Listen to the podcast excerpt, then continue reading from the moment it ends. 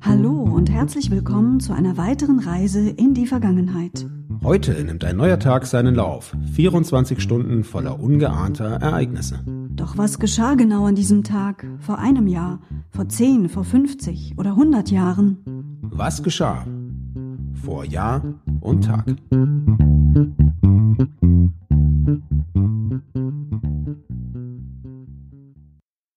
Heute ist offiziell der letzte Tag des Jahres 2020, der 31. Dezember. Hallo Anna. Hallo Sebastian. Vor einem Jahr. Heute vor einem Jahr wurde exakt um 19 Uhr das Kernkraftwerk Philipsburg 2 abgeschaltet. Das inzwischen also stillgelegte Kernkraftwerk befindet sich in der Gemeinde Philipsburg im Landkreis Karlsruhe, Baden-Württemberg. Seit dem 31. Dezember 2019 ist es planmäßig nach dem Atomgesetz vollständig abgeschaltet. Vor zehn Jahren. Auch vor zehn Jahren gab es regelmäßig Kritik an der Politik in Weißrussland, Heute vor zehn Jahren, am 31. Dezember 2010, hatten die Behörden dort wegen der anhaltenden Kritik an der Präsidentschaftswahl die Schließung des Büros der USZE, der Organisation für Sicherheit und Zusammenarbeit in Europa, verfügt. Vor 25 Jahren.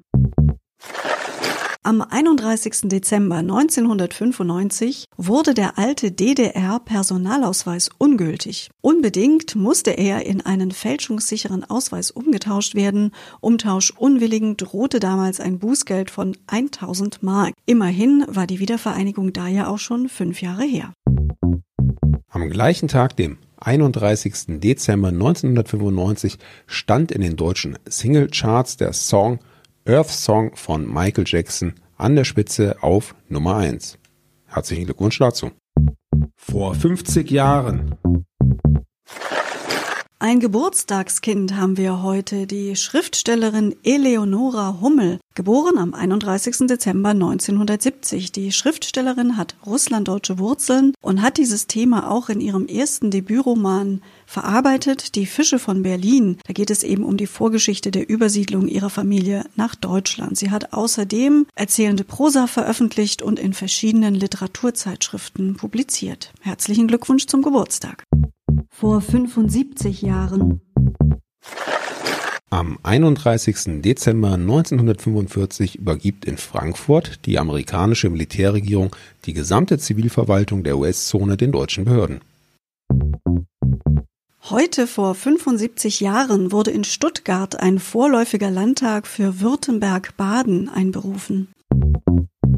Am gleichen Tag im Jahr 1945 wird vermeldet, dass seit der Gründung des Flüchtlingslagers Friedland am 26. September 1945 über 550.000 Vertriebene und Flüchtlinge aus den ehemaligen deutschen Ostgebieten registriert wurden.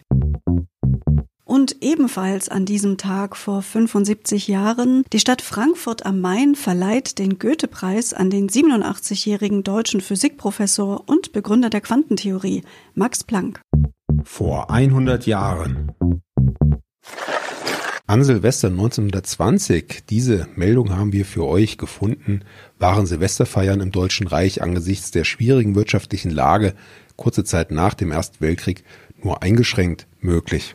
Ja, da sehen wir natürlich eine gewisse Parallele zu heute Abend. Auch dieses Jahr sind die Silvesterfeiern in Deutschland anders als normalerweise, wenn natürlich nicht aus wirtschaftlichen Gründen, sondern aus Gründen des Infektionsschutzes. Ja, wir hoffen sehr, dass wir im nächsten Jahr ein ganz normales Silvester wieder haben werden. Die Meldung ist vielleicht noch spannend, dass sich trotz der angespannten wirtschaftlichen Lage vor 100 Jahren die Politiker zum Jahresausklang trotzdem hoffnungsvoll gezeigt haben. Dieses Gefühl der Hoffnung wollen wir auch gerne für uns beanspruchen und derzeit sieht es ja so aus, als würde es mit den Impfungen vorangehen und wir dürfen Hoffnung haben, dass es im nächsten Jahr schon wieder ganz, ganz anders aussehen wird am 31.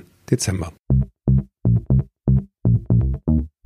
Das war sie, unsere letzte Folge vor Jahr und Tag in diesem Jahr 2020. Wir hoffen, dass ihr gut ins neue Jahr kommt, dieses Mal ohne Böller und vielleicht auch mit weniger Feuerwerk, aber hoffentlich gesund und munter. Wir hören uns im nächsten Jahr wieder. Bis dahin einen guten und schönen Jahreswechsel sagen Sebastian und Anna. Der Podcast vor Jahr und Tag erscheint täglich neu. Produktion Tonbild Schau. Dr. Anna Kugli und Sebastian Seibel GBR. Mit uns können Sie sich hören und sehen lassen.